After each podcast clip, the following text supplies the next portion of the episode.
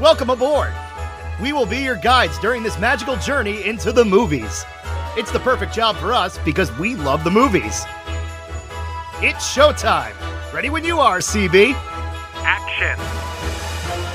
Welcome to a special edition of Monorail Radio. I'm Sean. And I'm Jackie. And welcome to 2020, by the way, our first show of the new year. yes, Happy New Year, listeners. Yes, hopefully everybody had a fun celebration and a safe celebration out there. Um, well, you know, a lot of people were gifted with Disney Plus this year for the holidays. You know that because if you're on social media, I mean, how many people did you see finally catching up on some of the straight to Disney Plus content or even digging into like some of the stuff from their childhood they hadn't seen in a long time? Yeah, it's kind of been fun seeing that all over again because we were in the parks on November 12th when Disney Plus was released. So it's kind of cool to see what everybody's like first move is as soon as they get it because we kind of missed out on that a little bit. Yeah, we had to wait almost a week, I think. Was it like five days? Yeah, it was about five days from Until we got to see it. But I mean, we were in Magic Kingdom for very merry the day that it was released. I wasn't paying Uh, yeah. to my social media. I'm not. Cl- I'm not complaining. Let's not. Let's not confuse that with a complaint. Right. So it was kind of like getting to relive that all over again and actually be able to pay attention to what people wanted to jump right into. And a lot of people were either off from school or took off from work. Just a matter of where the holiday fell this year, uh, with Christmas really being in the middle of the week, and a lot of people extended their week to take the full week and a half or two weeks in some cases. I could extend another week. Yeah, I Just wouldn't saying. But a lot of people made good use of that time, like catching up on The Mandalorian. Um, this has been a really, really groundbreaking show. It's one of the, you know, it's the first live action Star Wars television show. There's been animated shows, and there's been the Star Wars holiday special that we don't ever discuss. But really, this is the first go around at a live action series and we're going to break it down and we're going to talk about it here. But I know my first impression when I heard they were doing this was excitement because while it's not Boba Fett, because Boba Fett wasn't really a Mandalorian, he just wore the attire. I am happy that rather than just do a Boba Fett movie, that this is where they extended their reach because without getting into it too much, there's a lot that can spin off of this, both in the parks and in film and television. We had mentioned that when we reviewed Star Wars, the latest trilogy, a Yeah. couple of weeks ago, was that they do such a great job of leaving so many little breadcrumbs. You can kind of pick up the trail whenever you want to with all these different storylines. But what I'm happy about is that they finally delivered in some capacity on the Boba Fett thing because that has been rumored so many times. And I think it was even in development and then they pulled it they've been so back and forth with it. I'm glad that they finally did something. And what I really liked about this too was the viewing experience was that it wasn't like Netflix where like when Stranger Things drops, you've got an entire season and you've got to binge the whole thing before you find out a spoiler. Yeah. It was so nice to enjoy episodic television and watch this one week at a time. And I think it made me enjoy it that much more. And then, of course, we binged it this weekend. So we did get the binge experience too. Yeah, I think that half the fun of this show really is the anticipation of what comes next. Because you're right, with the ability to binge on Netflix, don't get me wrong, there are times where I am so happy to just sit there for three hours or four hours and just go crazy and watch all the Stranger Things that I can. But there's something to be said, like you mentioned, about episodic television and missing that build and that anticipation and the way that they leave you on cliffhangers because it, it becomes water cooler talk too on social media now more than ever. But I mean, we had a Christmas party for our friends right before Christmas, and what dominated a lot of the conversation? The Mandalorian. Yeah. And these are people that couldn't care less about Disney, but they're Star Wars fans. Or they couldn't care less about Star Wars, but they're a big Disney nut, so they had to jump on board and see what the fuss was all about. I think that was also a big part of it for Star Wars fans too is that now you also didn't have to wait years between sequels and you could watch something and have more of it the next week. Yeah, especially because you're knocking these things out in roughly 40 to 45 minutes. So you can find the time to watch it, whereas sometimes you don't have two hours, two and a half hours to sit and watch a full film. Right.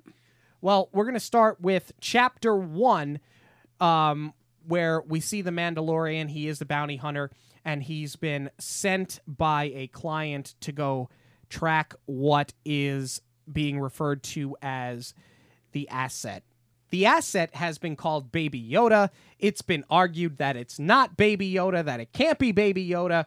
It's the child, it's the asset. Jon Favreau has said so himself. He did correct Bob Iger on it for calling it Baby Yoda. It is of the species, but I want to do this right. We will refer to it as the child and the asset, even though Baby Yoda just makes it even more cute. Yeah. Um, let's start talking about this episode. Um, Strong start it- by Favreau. Let me tell you something. A strong start by Favreau and one of the best pilots. Because technically speaking, even though it was already picked up, for all intents and purposes, this is a pilot, it could have failed. But it didn't. This is one of the best first goes that I've ever seen. It's like he said to J.J. Abrams, hold my beer. Walking Dead had a great pilot. Dexter had a great pilot. Maybe no pilot on Earth was as good as the Breaking Bad pilot, but this chapter one of The Mandalorian really does give it a run for its money. No, Favreau came out swinging.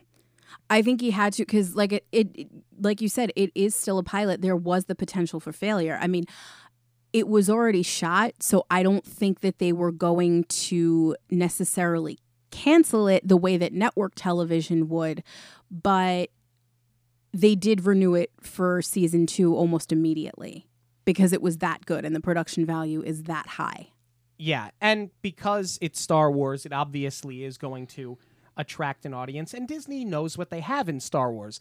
This is a major IP that they own completely.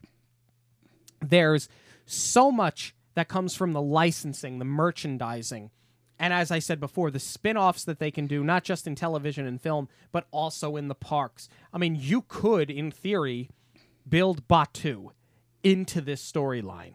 Which I was kind of hoping that they would because I know that Disney was very careful not to have to pick and choose with what they were putting from the universe in and make it so super specific to any of the films. I mean, okay, for Sm- Smuggler's Run, you have the Falcon, but they didn't make Galaxy's Edge an interactive experience based on any one film. But at the same time, because it is fully immersive, I kind of do want to like step into the movie, which they do. That's not to say, I mean, they did such a phenomenal job with it. You are being put in that world, but it would be cool to actually have something to tie back and feel like I'm walking the set of. Yeah, but I think that if they would have done it in the first season, it would have come off like a commercial. I think you got to wait a couple of seasons before you introduce something like Batuu into the Star Wars universe on screen. What I really appreciate that they did do with this pilot episode is that they were able to hook us into a character that we're never going to see. Almost. And, you know, the Mandalorian is faceless. They do establish that they never take the helmet off. So we know that going in. And yet they're able to make this a likable and engaging character that you don't even, it, you know, it's not even like an animation where you see it emote. There's nothing. Yeah. And they still gave us enough to latch onto here. From the opening scene of this show, the tension is palpable. Yes. That's where I think credit is due to the writers, the directors, and the actors because, like you said, we're not looking at a face. We're just looking at a mask. You're looking at a facade. The fact that they were able to create tension and excitement and drama the way that they did. I mean, you cut the tension with a knife was just I mean, hook, line, and sinker. I remember when they got to the opening um the opening credit card, you know, the title card Yes. that just said the Mandalorian. I was I turned to you and I said, "This is going to be the best show on television." No, and I love that sketchbook quality that they gave that title card. That's really cool looking. Yeah. I mean, they really knocked it out of the park. But the acting, the action, I mean, a lot of what we're saying right now is going to get repetitive. So I'm just telling you that right now as the listener. Um, but I don't think anything was as shocking as when you saw the child for the first time. Because the fact is, knowing that this storyline takes place between the Return of the Jedi and the Force Awakens, Yoda has long since passed away. Right. So and you- that's not a spoiler. You know that going in. you know that going in. So you see it, and it's absolutely shocking because you really don't know what to make of it. You don't know what he is. Right. You know, and this is where I think Favreau took such issue issue with it. You know, it's not Baby Yoda. It can't be. Right. It doesn't fit in the timeline anywhere. But I think that's why there were so many questions because it's like, okay, well, where is this going to fit in? I have to imagine because of where this takes place, they are going to figure out a way to tie it back into the latest trilogy. Um, whether that means the asset is going to make it all through or not, who knows? But it was just so unexpected that that's what they chose to really base this around because it really does become more about the asset than it does the Mandalorian. But I also think it was a really smart choice to do something like this because where the Mandalorian doesn't have a face, this has an adorable one. And I think that's why everybody latched onto it so much because it gives us the visual and it gives us the emotion that we're not getting from the Mandalorian. I mean, they are really polar opposites. Yeah. And just as shocking and striking as it is when you see the asset for the first time, it's almost bumped off immediately. Yeah. They had one of these um, uh, bounty droids that was going to come in and eliminate the asset. And of course, Mando, as they called him, sort of breaks his own code and kills the droid to save the asset.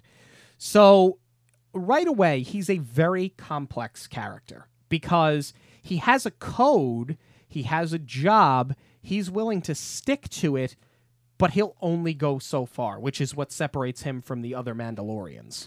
Yeah, and they really, I don't want to delve into it too much, but they really do come full circle with that by the eighth episode. Right. So that is the first episode in a nutshell.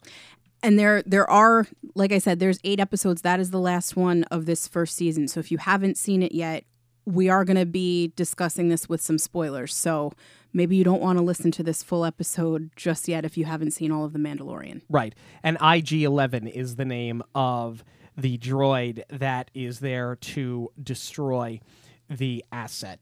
Well, we move on to chapter two The Child, um, where you see the Mandalorian with the child. Uh, he goes back to his ship as he's trying to get off the planet that he's on to find out that it's been stripped by Jawas and we also see Kuiil. Kuiil is is the character we did meet briefly in the first episode as well. Didn't mention him, but he comes back around, voiced by Nick Nolte. Um, and and I I think that's a puppet. I don't think that is uh, CGI. I think that's a mask. That Kuiil. If it's CGI, it's unbelievable because it looks real. Yeah, that's almost, that just reminded me of when we went on Smuggler's Run. The first time the people behind us were actually arguing over whether or not it's an animatronic or a person in costume. Hondo Ohnaka. Yes. Yeah. Um, I think it is a puppet because if you notice when it speaks, its lips do not always they're not always sync with the voice actor. If it was CGI, it would be flawless. Well, I know it's not Nick Nolte in there because of the course. the physicality doesn't match up. Yeah. But I I don't know about that. It's impressive. I think it's a puppet. Well, you see him again, and he basically helps uh, the Mandalorian negotiate with the Jawas to get his stuff back. And to do so, they send him to go retrieve the egg. um, from the Mudhorn, which is kind of like a rhino creature. It looks like one of the things that uh, Anakin, Queen Amidala, that they battled when they threw them into the gladiator ring. Yeah, yeah, yeah, with Obi Wan Kenobi. Yes. So you see it, and he goes to fight the thing off, and it's really kind of whipping him around, and and you see the child use the Force to lift this thing off the ground, and Mando's then able to kill it and retrieve the egg, which the Jawas eat.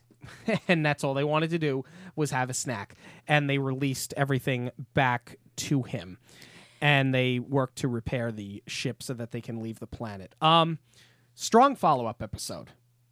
Not quite as fast paced, but there's definitely a lot going on. Right. I think you had to anticipate after that first episode, though, that threw so much at you that this was going to slow down some. This was more exposition than Yes. anything else. You get a little bit of Mando's backstory as well. Um, they do the flashback to when he was a child. Um, but it is really heavily centered around the Jawas, who, by the way, remind me of Gus Gus from Cinderella. Yeah, they kind of do, right? They sound just like him and they want to eat. yeah. Um, chapter three is called The Sin, and that's where you see the Mandalorian deliver the child to his client on Nevarro. He collects his bounty of Beskar steel, which you do see in the pilot episode as well. And, I, and I'm thinking, you know, it's Imperial.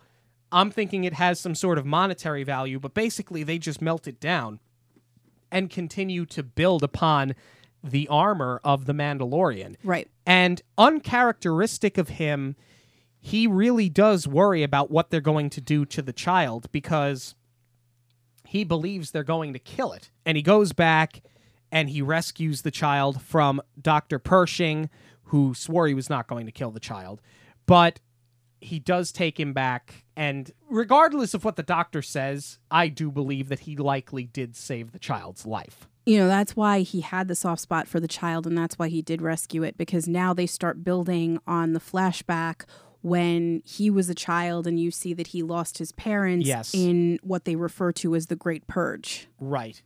Which you see more and more of as the series goes on. And and that's what I like about this so much too is that they do leave you on cliffhangers, but for the most part, there's a couple of bridge episodes of this series, and, and every series is sort of guilty of it. But at least in this one, it does build more and more and more of the backstory so that you eventually get to a story arc that makes sense.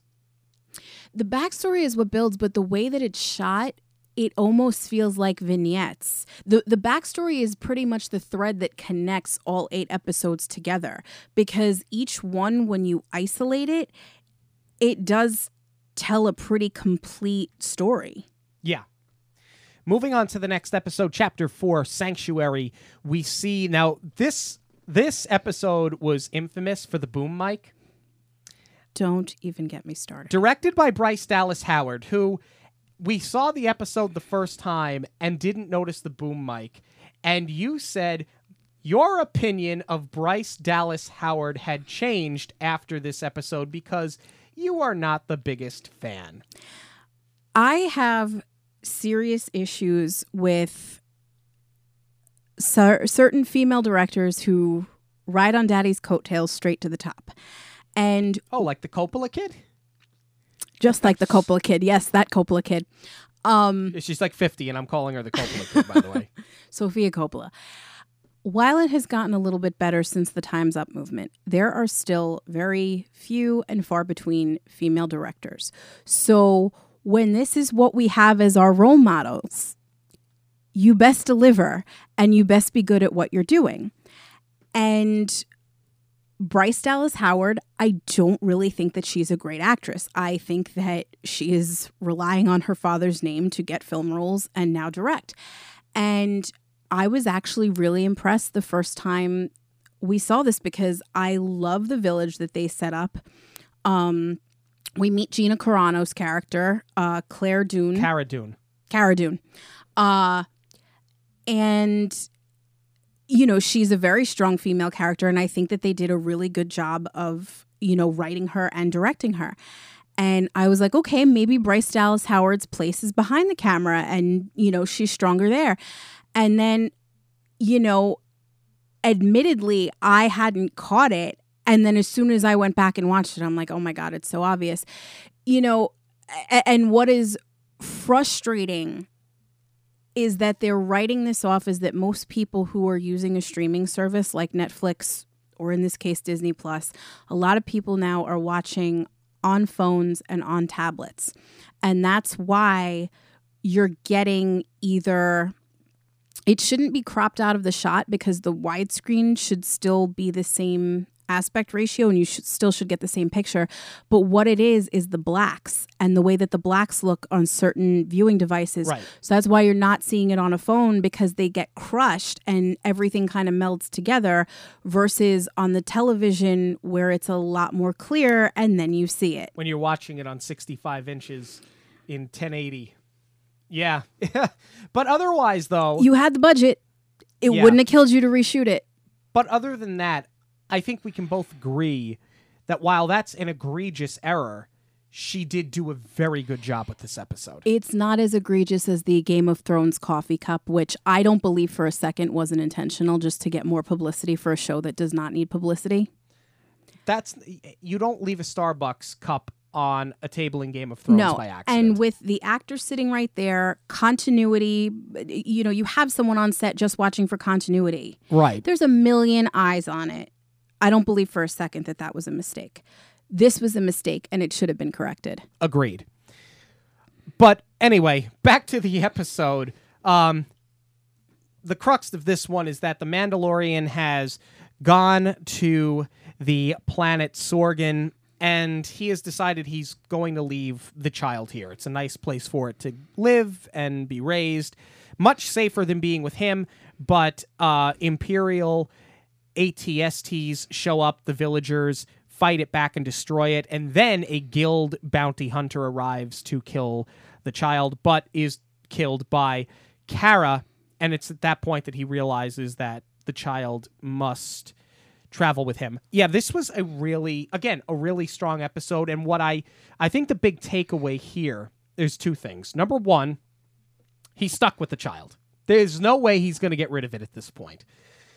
But I think what this show has done up to this point in time is when they introduce a character, any character, it's continuously a strong introduction. And I think that this was a great introduction for Cara Dune. I keep, you know, why I keep wanting to call her Claire is because I'm thinking of Hoop Doo Review, and the character is Claire de Lune, and that's where in my mind this is, this is all kind of getting mixed up. Um, no, she's so strong. I mean, I like Gina Carano. Period. She, you know, she does most of her own stunts. She's a pretty badass actress. Um, but I think she was a great fit for this show. I love what they did with her hair. I think that's so, you know, that asymmetrical, how one side's braided and then it gets long on the other. I think that's so fitting of Star Wars. Um, no, and I just really like this episode because this is also, you know, like you said, you see, you know that he's stuck with the child at this point, but you really start to see how conflicted he is Yeah. because this village was theoretically safe and they kind of tiptoe around a romantic interest with one of the villagers and even Cara says that to Mando at one point is you could give it all up and you could just stay here and raise the child here and have, you know, a family. And he really seems to be mulling it over. Yeah, but he also does not want to give up what he's worked his entire life for. I mean, he has dedicated his life to basically what he has at times referred to as the religion of the Mandalorian. Right. What I also really like about this episode too is the production value is incredible because I thought they maybe found some like remote village somewhere in Asia. No, this was Southern California. They Yeah, just they- did an amazing job with this set. built an incredible set. I think what I like most about the production value of this show, and I don't feel I'm jumping the gun here because it's true in every episode. I think the sets and the CGI are spectacular. And it drives me crazy when I watch something like The Last Jedi and you watch that casino scene with that horrific CGI. This is a television show that is made on a much smaller budget than The Force Awakens. I understand it's eight episodes or nine episodes, and they're running 40 minutes apiece.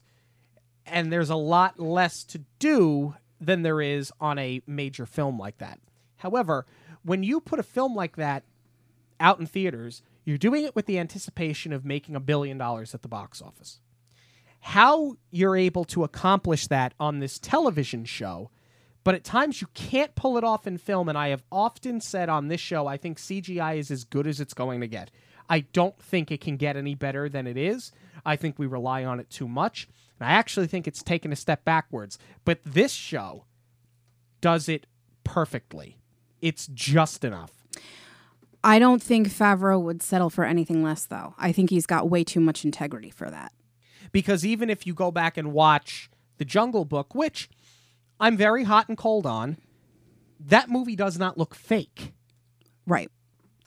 Well, I can make you feel better about all of this. We can go see cats. No, I'm good.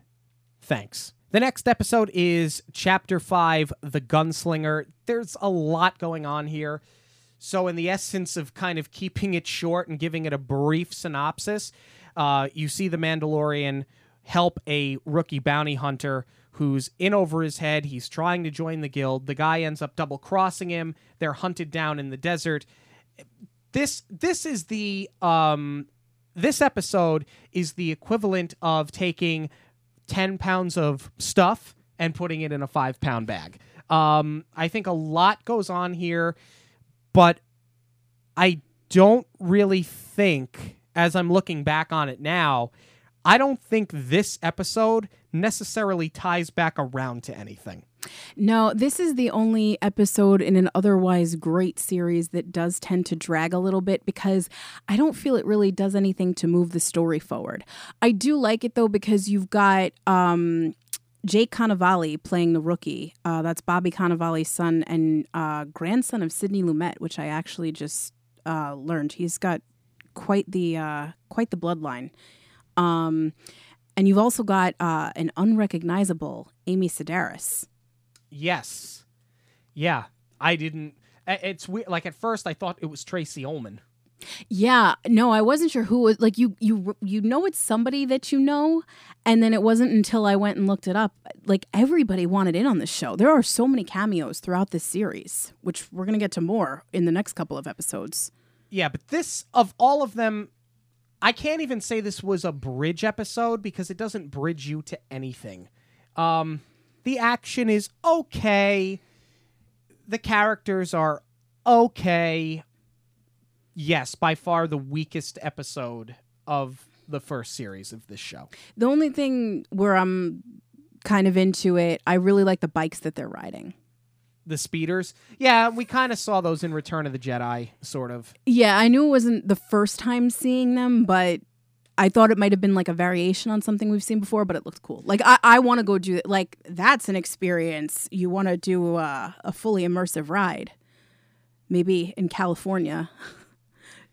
yeah, maybe. Let me go ride one of those things through the desert. Chapter six: The Prisoner. Um, you see the Mandalorian contact his former partner Ran, looking for work, because really in spite of all of this, he is a bounty hunter, so he does work job from you know job to job, and he gets his bounties, and this is how he makes his living. He ends up in this mission. He gets double crossed, and he's got to fight his way out of captivity. And he outsmarts the people that double cross him. Long story made short, he puts a tracking beacon on one of them, who show up. Uh, well, it's it's a couple of X wings show up.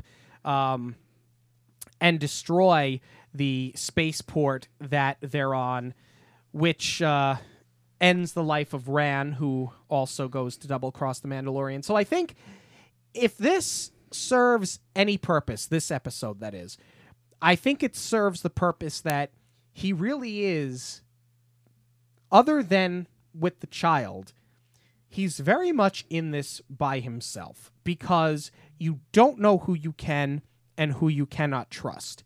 For all intents and purposes, this should be a bridge episode the same way the gunslinger is, but the difference between the two of them is that this episode kept you on the edge of your seat while he escaped his captivity and one by one picked off his traitors.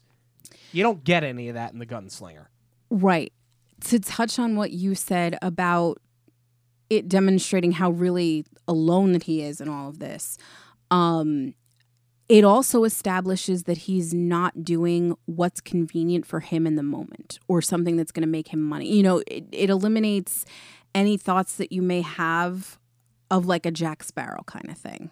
Right. Where you're not exactly sure what he's going to do and that, you know, he's only working for his own self interest. It's not like that at all. And I think, if I remember correctly, I think this is the episode when you first see the child try to use what I believe is the force on something other than lifting that creature that he had to battle in the second episode because he's repairing he's got he's got a skin la- he's got a, lash- a laceration from his battle. And I believe that's the episode where the child tries to heal him for the first time. And he goes oh just stop that. And he kind of brushes him off. I believe you're right. And, you know, that's an important thing because it's starting to really tie into what we know because obviously we know that they will use the force to heal. We've seen Yoda do it. We see Rey do it later on. We see Kylo Ren do it. Um, but what I also like too is that there is the nod to the X fighters, so it really gives us a familiar visual so that you know exactly where you are in this timeline. Right. And at least in that aspect, you're seeing something that is tying back around to something you will see later in the story. Where whether is or, um, whereas the other episode, it it- like I don't think anything cycles back around. So at least in that little scene, it's something that you can build upon. Yeah, the the nod to Tatooine was just kind of unmotivated. I mean, hopefully they deliver on it, but I don't I don't think so. Right. You know, the rookie doesn't even make it through the episode. So I can't imagine that they're going to have to go back there for any reason. Honorable mention in this episode, you've got an appearance from Mark Boone, who you know from Sons of Anarchy, and Bill Burr, who's a stand up comedian. And, you know, like we said, Amy Sedaris is in it too. So everybody, it seems, wanted in on the show. And I think the other thing too is that at least this episode, I felt the cast was stronger. Nothing against Jake Cannavale, but I felt this was the better cast all around. Yeah, I liked him kind of rejoining with his older group for a second, even though it didn't pan out. There was that sense of camaraderie. And even this was kind of more of a lighthearted episode, too, because they make that joke about the Gungans. Yeah, when they were trying to convince him to take his mask off, and they wondered if that's why. Yeah, if you're a Gungan under there. So I, I like that Favreau took the dig. Chapter 7 is called The Reckoning. We see that Mando has received a message from Greef Karga.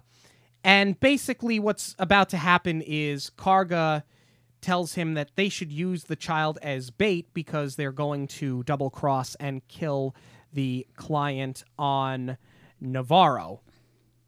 They are engaged in uh it's not really a battle so much as it is an attack while they're camping out in the desert. And Greef appears to be mortally wounded.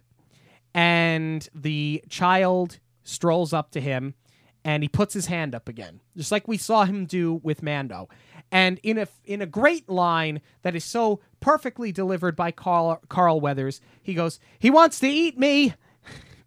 Perfect. Um, but instead he uses the force to heal him and stop the poison that was spreading through his body because he was scratched by one of these flying creatures It that was like a pterodactyl almost. and, basically he was he was going to die a very quick death but instead he is rescued and let's finish the episode and then we'll circle back around to this um, you then see that they do send um, the child off with uh, Kuiil and Mando Cara and Greef go to meet with the client.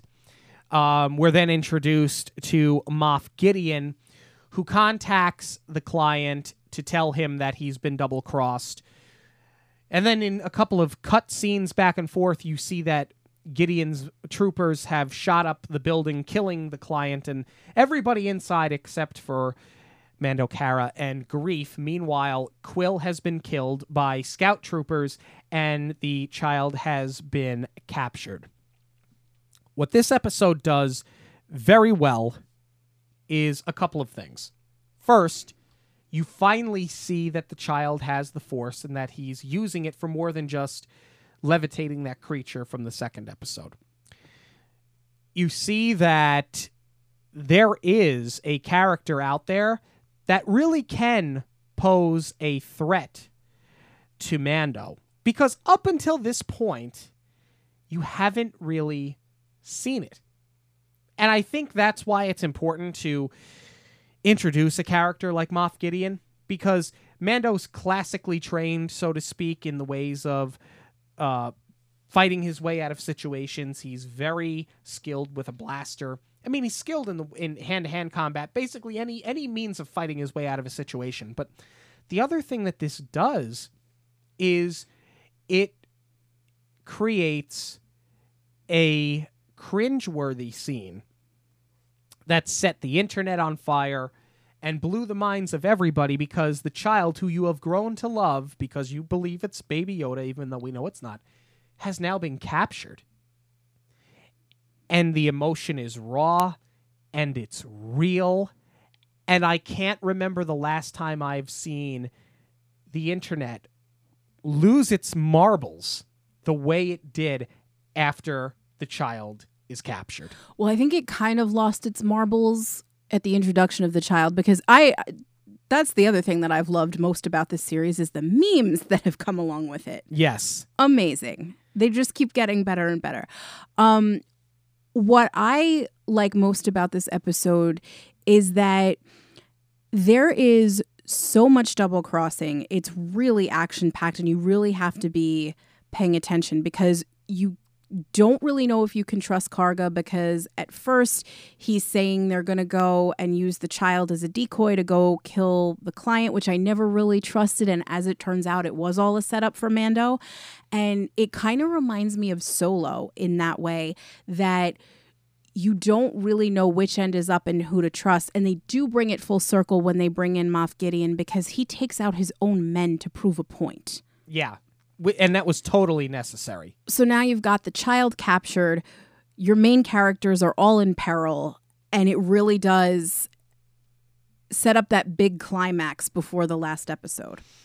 Yeah, and you've seen now IG 11 has been rebuilt by Kuiil, and he's now a nanny dro- uh, droid. He's not a hunting droid anymore, which within itself provides a little bit of comic relief. And I think what this show does well, and you you see it, uh, you know, quite a bit in this episode. You do get it a little bit in chapter eight, though more so here. I think at least um, is proper use of comedy. Um, that's what the Last Jedi couldn't figure out. It's what a lot of shows that are too serious and try to insert the funny. Sometimes it's a little too jarring, but it's done tastefully in The Mandalorian, especially in this episode. Tastefully and strategically. Yeah, it's it's not over the top at all. And it's not so much that it takes you out of the story. No. And then you see IG-11 again as the nanny droid in one of the opening scenes of the series finale, Chapter 8 Redemption, where he kills the scout troopers that have captured the child. And you see Karga, Dune, and Mando as they are ready to face their demise, really, because they can't quite escape until IG 11 arrives and helps break them out through that plumbing system. We've also seen that Mando has been shot, and he's you know basically willing to die um, because now he wants the child saved. He's willing to send the child with Cara and Greef while he fights off uh, Gideon and whatever troopers he sends, and and then you see again um, that he is saved by the child, and they escape through the tunnels. You find that the Mandalorian, as a religion at least, is basically over. Um, Mando is one of the last ones. He's his own crew with the child now. Um, and IG 11 sacrifices himself to help them out of, again, a perilous situation because as they're exiting through this plumbing tunnel, um, at the end of the tunnel is a gaggle of troopers ready to destroy them. But IG 11 walks out of the tunnel, uses his self destruct, kills them all. And then you see Gideon as he attempts to attack the three of them, well, really the four of them, because the child is there as well. And you see Mando with a jetpack fly up. He's just received his jetpack, flies up, attaches explosives to the TIE fighter that Gideon is flying, and Gideon crash lands. And um, one of the last things that you see after Mando escapes with the child is Gideon cuts himself out of the TIE fighter with a dark saber, which is a Mandalorian artifact. And I've often wondered if you'd ever see a black saber. And that's not necessarily, I don't think it's a lightsaber per se, but I do like the look of it, and it leaves you with a hell of a cliffhanger getting you into season two, which we know is going to come in the fall of 2020. We don't have a date, we just know fall of 2020. It's coming. It does leave us with a great setup for season two. However, let's go back to the beginning of this episode. Okay. It's otherwise great except for this opening sequence. I feel like it takes forever to get them out of the decimated cantina and through the plumbing. I feel like that drags. However, it's cut against what I think is the best comedic moment of the series where the two scout troopers who have captured the asset are arguing because one of them wants to get a good look at the child and the other one's just like nah let's move on uh, great cameo here by jason sudeikis who plays one of the scout troopers Well, I got to interrupt you for a second because you're going to catch some flack for that one. This was one of the most controversial scenes of the entire series. People hated this scene. Didn't like the comedy, didn't like the pacing. And you know what? I think a lot of people didn't like the fact that they saw the child get punched on multiple occasions. I'll give you that. I didn't like the child getting punched either. I thought that was pretty over the top and harsh. But I mean, I think it's funny. The child bites one of them. You I know, didn't mind it. I- he got I- what was coming to him. I got a good laugh out of it. I did drag on a little bit. you needed something though because the other scene that it's cut against is dragging even worse. To, to for them to make their escape, you needed something here. you needed something. But remember when I just said how strategically planned and how tastefully put the comedy was? You don't agree that this was it? No, I think it went on for too long. I think it's fine that you did it, but you could have trimmed a good 30 seconds off of this. Because I also don't find quote unquote awkward comedy funny. I do sometimes. In this case, I did. What I really don't like is that the nurse droid caught a case of Forky syndrome as far as like, I'm going to self destruct. I'm going to self destruct. And he needs to constantly be reminded that the nurse protocol trumps the droid protocol here. Right. Um I get where they were going that it was trying to elevate the scene and the tension a little bit and ultimately they do deliver because he is the one to sacrifice himself but it's like you got enough going on the lava river is really cool i didn't need the constant i'm ducking out Yeah. I I agree with you there. And you do see um, the Mandalorian without his helmet on, of course, was a very important scene here. You actually do see Pedro Pascal uh, without the helmet on. Um, but otherwise, I said it before. Strong end to a first season. I I do think it went out on a high note. I Absolutely. I think you agree. Um, we've talked about almost everybody but Pedro Pascal up to this point. He's absolutely fantastic, and I have to say, I was very happy to see that he lived through this episode because when he when it looked like he was going to die, I wondered if the next episode or the next season, I should say, would be another Mandalorian taking over. I mean, we know that there aren't many left, but I'm I'm thinking, are they going to find one of the last remaining Mandalorian, like we had to find one of the last remaining Jedi? Is it going to parallel the new Star Wars trilogy in that aspect? But he lived through it. I just don't think this show is nearly as engaging without him.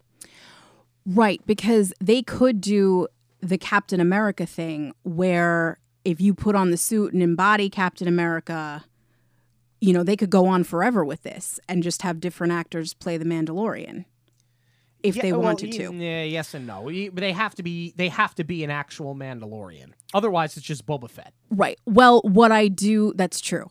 What I do appreciate is they did draw that line though, because I think it's Karga who says, But you're Mandalorian. And he corrects him and he's like, That's not a race, it's a creed. Right. But with that theory, if anybody pledges the creed, yeah, you could just keep having different actors play Mando. Right, and we see him get rescued as a child. You know, you this episode goes so far as to even tie back around and complete the flashbacks. So a lot going on here, but I said it before and I'll say it again. This was a, a great, a great finale to the first season. And I said it before and I'll say it again. A great setup for season two. Um, I can't wait to see where they go with this. I think we need to take a moment of Favreau appreciation here. I mean, this Yes. man, he makes a Christmas movie that becomes an instant classic. I'm referring to Elf. He made us care about superhero movies because really he championed for Iron Man. And I don't know, I mean, I think eventually Marvel would have become what it is no matter what because of Stan Lee, but he was a major player even though he had a small role as Happy Hogan. Right. Well, he directed that film. Right. Without him, there is no MCU. If if if Iron Man crashes and burns, there's no MCU. but I mean he revolutionized that. And and now you didn't necessarily have a Star Wars movie, but like look what you've just done with it for Disney Plus. This I is insane. I understand that he's going to be tied into the Mandalorian because he created it, he writes it. But if you needed any further evidence that, assuming the rumors are true, that Rian Johnson is going to direct the next Star Wars trilogy, if you need further proof that the wrong man is at the helm, if The Last Jedi was not enough, and J.J. Abrams having to come back for The Rise of Skywalker, I, I understand he's tied down with The Mandalorian, but maybe Star Wars theatrically needs to take a longer rest, focus on this, and then hand the reins over to Favreau for the next Star Wars trilogy. or like you got to get him in as a consultant or screenwriter or just something if he's not directing. I think this show proves that. Now, maybe Favreau has no interest in that. Maybe Favreau has no interest in doing more than season two of The Mandalorian. And he's going to feel like he's told his story and he wants to pass it on to somebody else because he is a very serious filmmaker. You know, all j- all joking aside about Favreau, and you've seen him in a lot of comedic roles, he's very serious about filmmaking. Seriously, go watch Chef. Yeah, one of his best works. You know, even dating all the way back to Swingers. I mean, he really has had a hell of a career. He has. And he's been a bit character in a lot of movies as well. And a, a butt of a lot of jokes as those characters, too. Right. But he really has a great career. I think he's earned the right to be called a Disney legend. I was a little on the fence about it when they first announced it. I it wasn't until you go back and realize how much he's done with Disney that you go, "Wow, he's really been with them a while." But I think this show cements him I, I know a lot of people go, the MCU wasn't enough. You can make the argument that it was. This is what cements him for me as a Disney legend. See, and that's funny because when I first heard about this, I was like, all right, cool. Favreau's got a Star Wars thing. I was never expecting this. Yeah. I think this show exceeds expectations. And from cast to costume to set, but the one thing that you pointed out to me today as we watched the final episode again and we were letting the the credits scroll through, you commented on the score. Yes. It's absolutely incredible. It's on par with anything that John Williams has ever done. This was uh I hope I'm saying this right, Ludwig Göransson. Um it's just it just works. I don't even know what else to say about it. It's emotional, but it's got that It's got, like- action driven yeah. cinematic feel, but It's not tri- too over the top because it's still television. So you're still fitting it in that medium where it's not you know, it's not like the credits are rolling at the end of a 2-hour film and you're you've been on an emotional roller coaster for 2 hours and it kind of ties it up nicely at the end and tells you how you're supposed to feel when you're leaving. It's triumphant at the end. yes. But but not in a cheesy way like how you've heard Chariots of Fire parodied a million times. but it's also not too triumphant because we've been set up for the next one so it doesn't create a false sense of security that we're done here Right. Um. So uh, yeah, I think for me at least, final synopsis: this is the best show on television. There's not one show on TV right now. Now, given I've not seen Game of Thrones, I have no interest in watching Game of Thrones. I will watch it eventually, I'm sure. yeah we're late to the party on game of thrones and i think when we go it's going to be kicking and screaming it's just not my cup of tea. Um, I hate The Walking Dead. I think it's terrible. I used to love it. It, got terrible It used to be great. It sucks. Um, and, and and I'm sugarcoating it when I say it sucks. I have far, uh, I I have far more colorful language I can use about The Walking Dead, but we are a family show after all. Um, but I can't think of one thing right now on TV that's better than this show.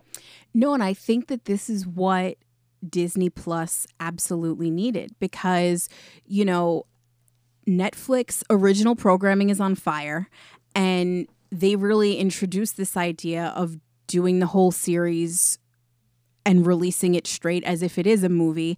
You know, HBO had been doing that for a while. Like, let's not forget about Sex and the City and Sopranos, where, you know, the idea has been there for a long time about creating, and I'm I don't mean this about Sex and the City, but let's talk Sopranos. Uh the idea of creating a cinematic quality television show Yes. to be consumed every week, where it really did elevate the storytelling, elevate the production value, and we've seen it build with shows like Breaking Bad, like Dexter, at one point Walking Dead. So I think Disney Plus needed to come out swinging like this, and I think it was a huge gamble to do it with Star Wars, but it paid off. Well, they, they they needed something to legitimize them as well. Yes. High School Musical, the musical, the series is fun. Encore is fun, but they needed something other than that. They needed something epic, something on par on par with The Walking Dead, something on par with Stranger Things, and they found it, and they absolutely crushed it. No, and you know what? Because it's Star Wars, you could have done anything. They could have taken the easy way out. Because it is such a popular IP and you're going to have that audience no matter what. But the key here is that this is great storytelling. Yes, And that's what's important because we're going to continue to watch. I think people who were maybe on the fence about Disney Plus and were like, all right, I have my entire DVD collection. What do I really need it for? I think this is your selling point. Absolutely. We're interested to know what you have to say about The Mandalorian. You can let us know on Twitter, Instagram, and Facebook at Monorail Radio. You can also send us an email, monorailradio at gmail.com.